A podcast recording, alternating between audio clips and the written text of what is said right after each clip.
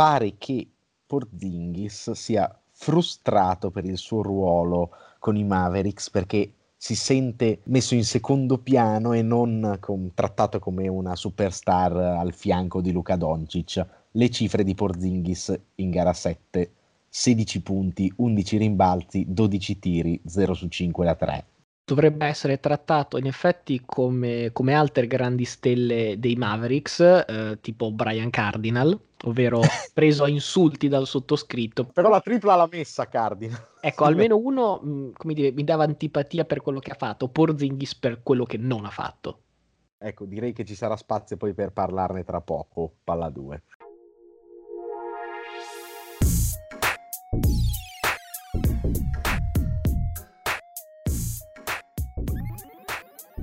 Rieccoci, nuova puntata di Palla 2. Io sono Matteo Venieri. Io sono sempre Luca Bolognesi, puntata 65, numero molto spinoso perché bisogna andare molto all'indietro, sia in NFL che in NBA. Io ho preferito scegliere l'NBA in quanto solo un giocatore ha portato il 65, tale George Ratkovitz, che ovviamente non conosco, power forward dei Syracuse Nationals eh, diciamo, precursori dei Philadelphia 76ers. Ecco, un buon lancio per poi parlare più avanti dei 76ers. Comunque si parla degli anni 50. Dove eravamo rimasti con l'NBA? Eravamo rimasti alle gare 4, quindi quando i Lakers erano sostanzialmente in parità con una chance di andare avanti, i Clippers avevano riportato la serie in parità dopo essere stati con l'acqua alla gola e proprio dai Clippers ritorniamo perché una squadra di LA è sopravvissuta e insomma non quella che tutti pensavamo, specialmente a inizio serie, perché gara 5 di nuovo Dallas è riuscita ad andare a vincere in trasferta avendo poi due match point. Kawhi dopo aver fatto un airball clamoroso in gara 5 sul, sul finale, in gara 6 si è redento con una prova sicuramente la migliore in maglia Clippers, forse la migliore in assoluto in carriera, per quanto insomma quella famosa gara 7 con Philadelphia per l'importanza per il tiro finale forse merita ancora il primo posto, ma insomma non è troppo lontana. E gara 7 è stata eh, vinta sicuramente da Kawhi, sicuramente da Paul George, ma molto molto sicuramente da Morris che tu mi hai indicato aver messo sette triple e qui io alzo le mani. Ma eh, gara 7 veramente eh, incredibile. Detto che è stata tutta una serie incredibile perché noi abbiamo dato i Clippers morti, poi i Clippers già vincitori perché dopo aver ribaltato tutto e sul 2 a 2 insomma sembrava potessero andare di slancio. Poi altra gara da un miliardo di triple di Dallas in gara, in gara 5, sembrano di nuovo i Clippers morti, alla fine invece i Clippers vivi, anche perché il supporting cast dei Mavericks crolla pian piano, in gara 6 malino, in gara 7 una tragedia, detto di Porzingis nella nostra intro che tu mi segnali aver fatto anche peggio nella serie rispetto a gara 7. Dallas tira 10 su 36 da 3 punti, di queste 10 triple, 5 sono di Doncic e 4 di Finney Smith, una di Hardaway, 0 per tutti gli altri. Ecco, Morris con le sue 7 più Kennard da 3 su 5 fanno 10 triple per i Clippers e pareggiano sostanzialmente il fatturato di Dallas.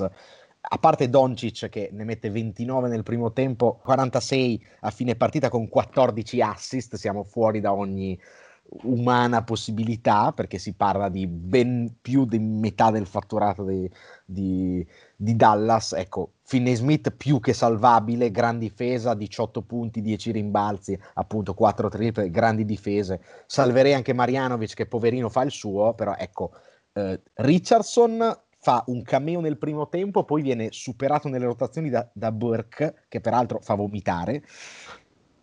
Kaulestein non mette il piede in campo, Melli non mette il piede in campo, Kliber gioca 9 minuti, Dwight Powell ne gioca 5, sostanzialmente gioca solo il quintetto base, di cui uno è Porzingis che è, è insostenibile e Hardaway che non fa mai canestro. Insomma, un bel suicidio di Dallas. Dall'altra parte i Clippers, detto che Leonard dopo il tuo tentativo di scendere dal carro dopo gara 5, avevi già preparato una sfuriata contro, contro Leonard per questo podcast che è stata cancellata dalla scaletta perché 45 in gara 6, 28, 10, 6 assist, 4, stop, 4 rubate in gara 7, in più c'è Paul George da 22, 6, 10 e 3 rubate. Insomma, i Clippers improvvisamente si passano la palla dopo aver passato 6 partite a fare palleggio, palleggio, palleggio a ISO, sembrava un po' eh, LeBron e Wade proprio prime partite quando non sapevano bene come fare si dividevano equamente i possessi con Bosch improvvisamente in gara 7 giocano tutti assieme fanno canestro un po' tutti perché abbiamo detto di Kennard e Marcus Morris, ma Reggie Jackson mette i tiri più pesanti della carriera. Batum monumentale 41 minuti da centro titolare e vorrei spiegare a Porzingis, gli altri giocavano con Batum centro, non sei mai entrato in area. Adesso la domanda è, ma i Clippers fanno come l'anno scorso che risorti primo turno e poi secondo suicidio oppure risorti e si va fino in fondo? Sempre con le domande facili, eh, perché questa è veramente la domanda, perché ci spostiamo appunto con questa tua giusta domanda al secondo turno, quindi Utah Clippers e l'Ovest con quattro squadre rimaste, peraltro 1, 2, 3, 4, insomma, direi che ciascuna può fare una, una legittima argomentazione sull'avere tutto quello che occorre per raggiungere le finals.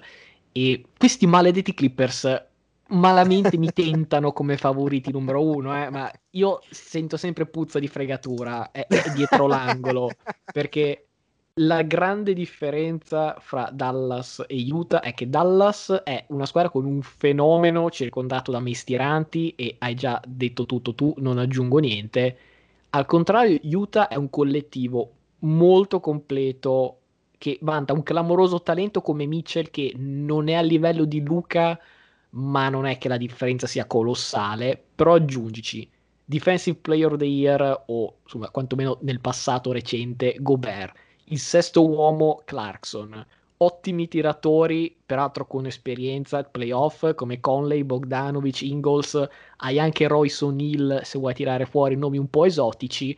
Sono tutti giocatori appunto che sono inferiori a Luca, però sono superiori anni luce rispetto al supporting cast dei Mavericks, che è proprio quello che ha tradito, perché proprio in gara 6 e gara 7 i Clippers, come hanno cominciato a, a raddoppiare Luca, peraltro dopo aver giocato 40 minuti in entrambe le partite, eh, quando scarica si spegne la luce. Al contrario, qui è tutta gente che riesce a magari non a creare tiri in solitaria, però sa cosa fare del pallone, mentre invece quando la palla arrivava insomma ai vari Richardson che a me dispiace perché pensavo fosse non dico un terzo violino, però pensavo potesse essere un titolare insomma, serio per una squadra da titolo, evidentemente non è così, però ecco, ancora di più nello specifico, parlando dei Jazz, mi intriga molto il duo Mitchell-Gobert, perché per avere la meglio su Dallas, coach Lu, a cui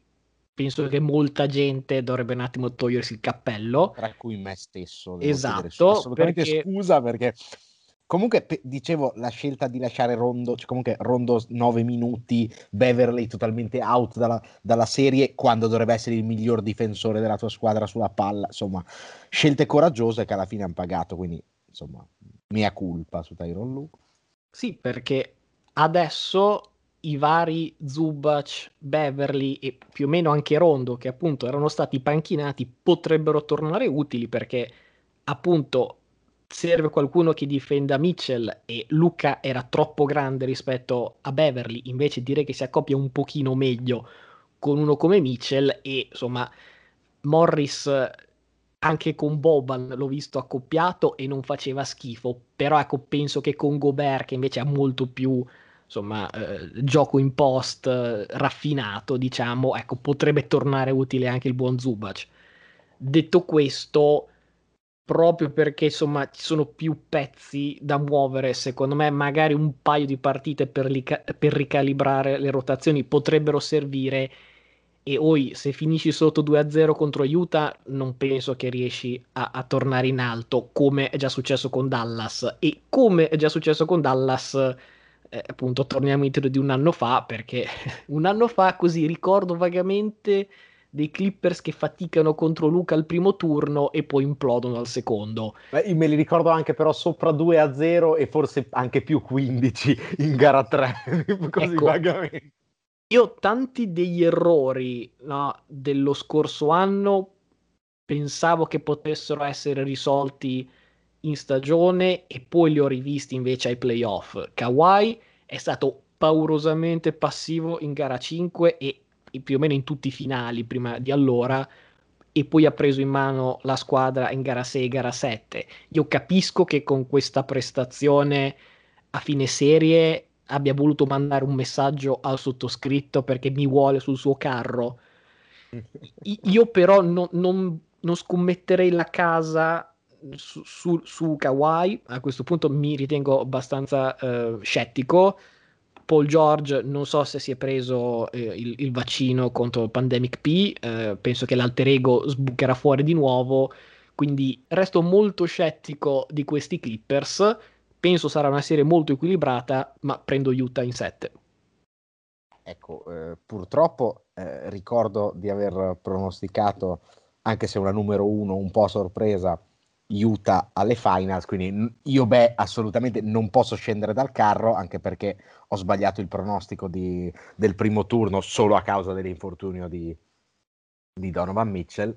Se Mitchell recupera, è chiaro che paradossalmente penso il tuo stesso pronostico, cioè Utah 4 a 3, però ti dico, i Clippers vincono gara 1 e poi dopo da, da lì in poi siamo un po' nel solito problema perché questi Clippers finché vanno sotto 2 a 0 e nessuno gli dà credito sono pericolosi veramente. Invece vinceranno gara 1 e dopo è lì che cominciano le, le, eh, i problemi veri. Eh, dico anch'io Utah in 7 eh, penso che Zubac avrà gli stessi problemi, anzi molto più gravi, perché comunque non può difendere nessun pick and roll lontano dal canestro e quindi è pane quotidiano di Gobert e quindi eh, non potranno permettersi Zubac se non recuperano Ibaka, che per me ribadisco, resta l'X Factor dei Clippers, è mancato tantissimo in questa serie con Dallas, tanto che hanno dovuto vincere con Batum da centro. Ecco, se hanno Ibaka è una squadra perché possono permettersi certe cose contro Gobert, se no rischiano altro che Porzingis, cioè rischiano di subire 20 rimbalzi d'attacco a, a partita. E allora, anziché arrivare a, a, un possibile derby di Los Angeles, come in realtà avevamo eh, così giusto messo lì la possibilità, i cugini dei Lakers sono doppiamente mazziati perché oltre a vedere appunto i Clippers che avanzano, loro devono invece già andarsene in vacanza. E anche qui per fare un attimino il punto della situazione, penso che gara 1 e gara 5 siano state le due partite più importanti. Gara 1 perché era sostanzialmente il debutto playoff di tutti quelli che non si chiamavano Chris Paul o Crowder. Che si è fatto penso. male. Esatto, po- però anche il, il, ritorno ai playoff di, di Phoenix da tipo 12 anni, una cosa del genere, quindi vedere com'era l'ambiente, vedere come Booker ai playoff, tutto molto importante, grandissima vittoria nonostante l'infortunio a Chris Paul. Gara 5 direi molto importante perché lì sostanzialmente è girata la serie, infortunio di Anthony Davis, grandi punti di domanda, in gara 6 nessuno, cioè quando tu mi hai detto gioca, io stavo per dirti è una cazzata. Sostanzialmente infatti non ha giocato, non era possibile recuperare così in fretta. Per quanto riguarda in realtà la serie in generale, avrei tre spunti velocissimi prima di lasciarti dire. Metterei appunto tre motivi per questa per questo upset barra non upset, dipende dal punto di vista. Il primo sono gli infortuni, perché fra le finals dello scorso anno e l'inizio della stagione sono passati poco più di due mesi. E quando ti si infortunia una superstar, facciamo anche due perché sembra che già tutti si sono dimenticati che LeBron era appena tornato da un infortunio, ci sta che la differenza sia anello versus uscita al primo turno. Tutti sani, resto dell'idea che i Lakers l'avrebbero sfangata e quello era il mio, il mio pronostico, non lo dico per difendermi, ma dico, insomma, realisticamente sarebbe successo. Il secondo motivo, proprio perché voglio dire qualcosa di positivo dei vincitori più che di negativo dei perdenti, Booker non sono stato l'unico ad avere questa sensazione, proprio perché si giocava allo Staples, playoff, partita decisiva, direi un po' in versione mini mamba. Veramente ha fatto il salto di qualità, direi che ora chiamarlo superstar è, è il minimo sindacale. CP3 morto risorto, visto che insomma, è, vista la sua storia di infortuni, ricordiamo l'infortunio eh, con Houston un paio di anni fa quando mollò i Rockets, eh, poi arrivò quella famosa partita con 27 triple sbagliate. Ayton in calo, ma ha iniziato dominante. I vari Payne, Crowder, Cam Johnson, energia devastante. Crowder è riuscito a farsi cacciare due volte, comunque complimenti. Mm. E, al contrario, i role players dei, dei Lakers pessimi. Eh, io resto dell'idea che il roster sia migliorato rispetto allo scorso anno. Poi, quando nelle partite decisive Mister voglio 100 milioni Schroeder fa vomitare, c'è poco da dire. Drummond che sembrava questo quasi big three, eh, insomma, è stato ingiocabile.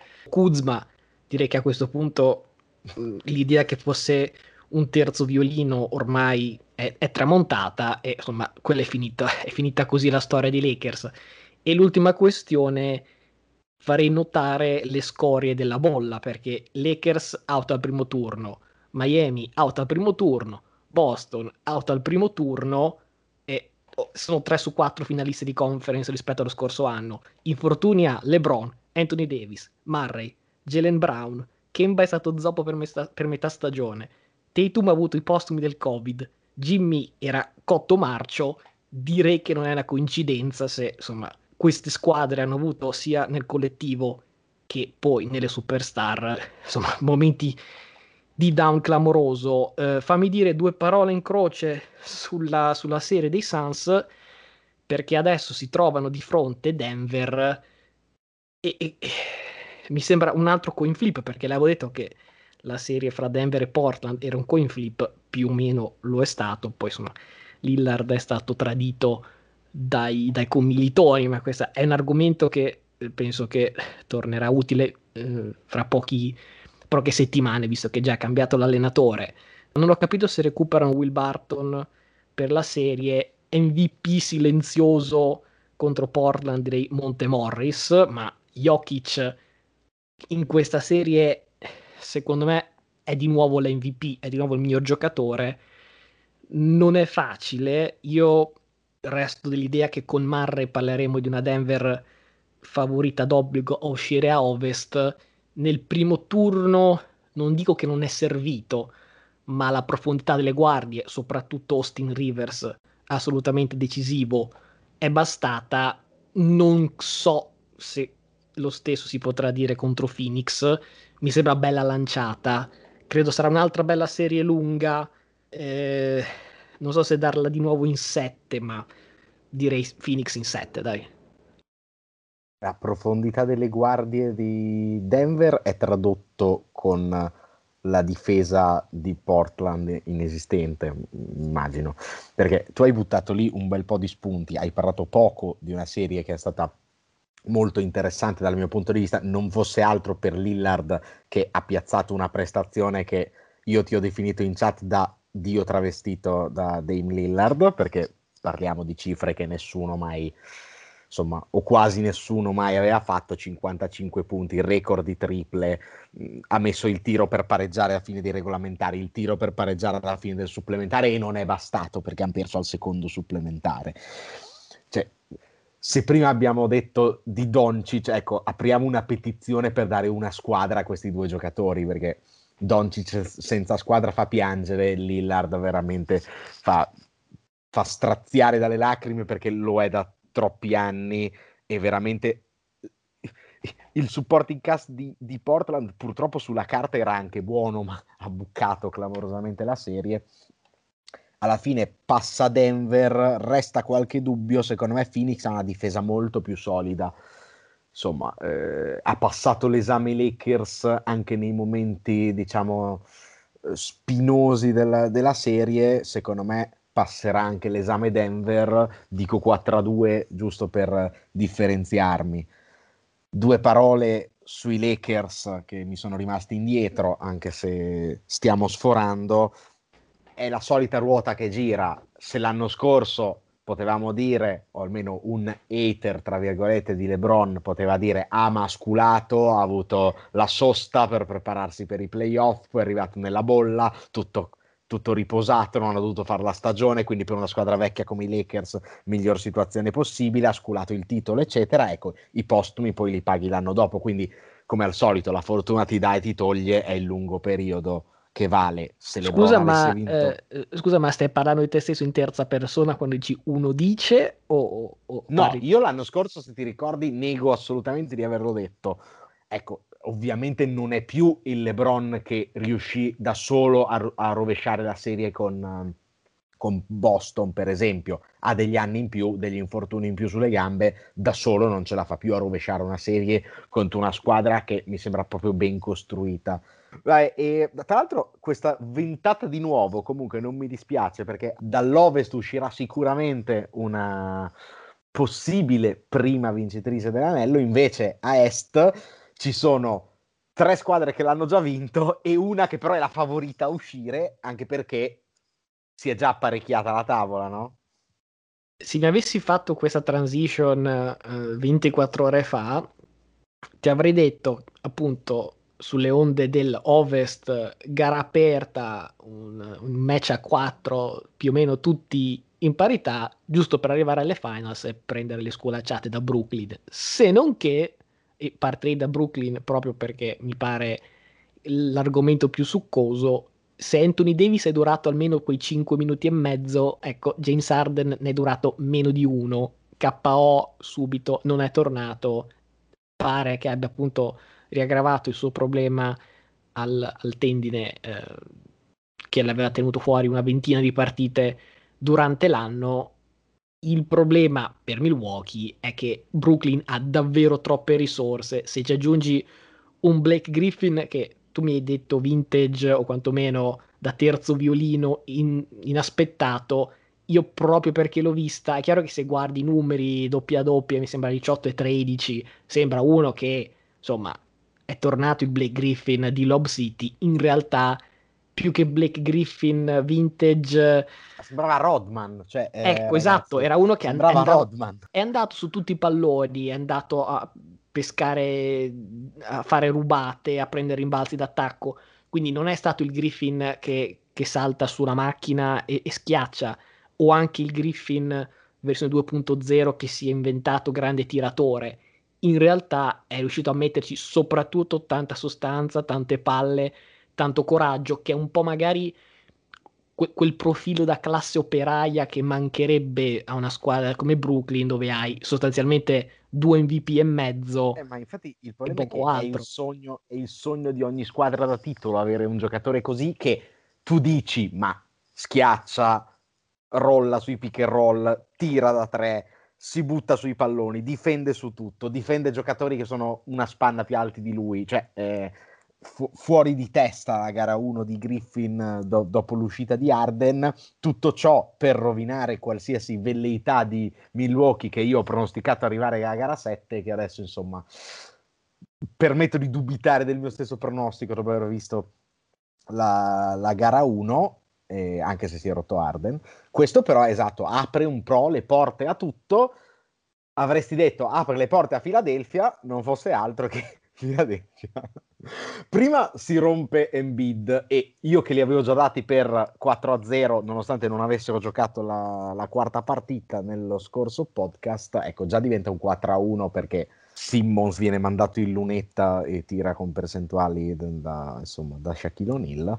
Eh, senza Embiid. Poi Embiid a sorpresa, un po' a sorpresa, torna in gara 1 con Atlanta, fa anche bene, una gran prestazione e, e Atlanta è più 20 all'intervallo. Beh, direi che il, il, primo errore di Philadelphia è stato non far giocare Triple H, che secondo me qualche minuto te lo poteva dare. Non so se hai visto la intro, sono usciti lui e Embiid sulla musica della DX Cioè, peraltro con la maglietta fatta apposta, con inserito anche eh, in bid versione cartone. Cioè... Mamma mia, momenti di, di bassezza. No, tu vedi un intro del genere e dici, beh, stasera vincono di 50 serie sweep, cioè una carica elettrica nell'aria clamorosa. Invece, hanno anche rimontato, sono arrivati lì lì per recuperare da meno 20, poi Bogdanovic con la classica tripla che zittisce letteralmente perché si gira verso il pubblico e zittisce tutti. Ecco, cosa da non fare in gara 1 fuori casa nella serie in cui devi fare l'upset, però zittire il pubblico. Cioè, finché eri a New York, Trey Young posso anche capire contro la testa di serie numero 1 vuoi svegliare il can che dorme? Io non l'avrei fatto. Se posso in gara 2 dico più 20 fila poi vediamo perché dipende sempre eh, dalle percentuali che tirerà Atlanta da 3, come si era detto nel, un po' nel pre. Abbiamo 4 a 2 entrambi, se non sbaglio, per Philadelphia, il che non si mette bene, però potrebbe finire 4 a 3. Almeno io mi sento di dare ancora fiducia a Philadelphia, detto che Atlanta è da un po' di tempo che diciamo è la squadra più calda dell'NBA, è la squadra più calda dell'NBA, prima o poi si raffredderà, però finché non si raffredda sembra la Miami dell'anno scorso. È veramente appunto proprio perché una serie di, di, di protagonisti. il best defender nello spot di Alaforte. È, è, è, una, è una squadra che veramente di sera in sera può, uno, sempre contare su Trey Young, i due, hai la sera in cui il Gallo ti mette, non lo so, 5 triple, hai la sera tipo l'altra dove fa 1 su 2 da 3, quindi non è neanche che abbia preso chissà quante iniziative, però ti dà una ventina di minuti solidi insomma, ripeto, hai Werther, hai Lou Williams, vuoi buttarci magari un cameo di Tony Snell che è il tuo nuovo supereroe. Abbiamo già citato Bogdanovic. Se, se, riesci a dare 25 minuti a Solomon Hill, ecco, che ricordiamo è la ragione numero uno per cui i Lakers sono stati eliminati, se dobbiamo fare un po' di dietrologia, visto che ha zoppato LeBron. Ehm, cioè, insomma, sostanzialmente è una squadra dove tutti hanno enorme competenza, tutti sanno fare il loro lavoro, tutti Altro possono allenatore avere ripescato. Da... Sì, peraltro non so neanche se Macmillan, eh, cioè, penso sia ancora tecnicamente considerato ad interim, questo per, per dire. Eh, dall'altra parte io vorrei solo fare un veloce commento sui Sixers, perché adesso eh, scherzando su Triple H e va bene, quando Washington ha vinto è andata sul 3-1, io ho detto occhio, perché avevi Embiid fuori, Doc Rivers sul 3-1 che praticamente è, è la, sua, la, sua, tragedia è, è, arrivi a vedere Scott Brooks che continua a fare H. Simmons che è entrato in gara 4 tirando 0 su 9 ai liberi e ha fatto vincere quella partita ieri sera 3 su 10 ai liberi allora in bid l'abbiamo recuperato partitona ma se ti fa una partita da quasi 40 minuti e 39 punti, non so quante ne abbia nelle gambe di questo livello in una serie lunga in cui si gioca ogni 2-3 giorni. Se si arriva a perdere una serie perché Ben Simmons non riesce a mettere dei liberi, soprattutto Ben Simmons finalista come difensore dell'anno, eppure metti sulle tracce di, di Trey Young Danny Green e voglio dire, non è che il gioco di Simmons, ok contropiedi, ok schiacciate, ma non è che uno che paghi clamorosamente se gli dai solo la difesa, non ti dà niente di attacco, perché quello che ti dà di attacco non è un tiratore da 30 volte a partita. Quindi mi, mi chiedo, cioè, io sono sempre un pochino, e non sono neanche l'unico, critico nei confronti di Doc Rivers. Mi chiedo per esempio se Doc Rivers rimasto sulla panchina dei Clippers avrebbe rovesciato questa serie come l'ha rovesciata Tai Qualche dubbio mi resta e allo stesso punto sei un hater, sei no, un hater al, allo, stesso modo, allo stesso modo mi chiedo ora che Atlanta ha preso gara 1 e appunto tolto il rimontone finale di Atlanta di Philadelphia l'ha stradominata che giustamente riesce a fare perché i giocatori in teoria li ha. La facciamo, lo troviamo un modo per vincere questa serie o facciamo un altro flop? Punto di domanda. Beh, eh, io ti lascio questo punto interrogativo co- e vedo un tuo mezzo passo giù dal carro di Filadelfia. Ma quando mai sono salito io, scusami? Tu, tu, mi hai respinto su quello Clippers, ma io mai salito su quello.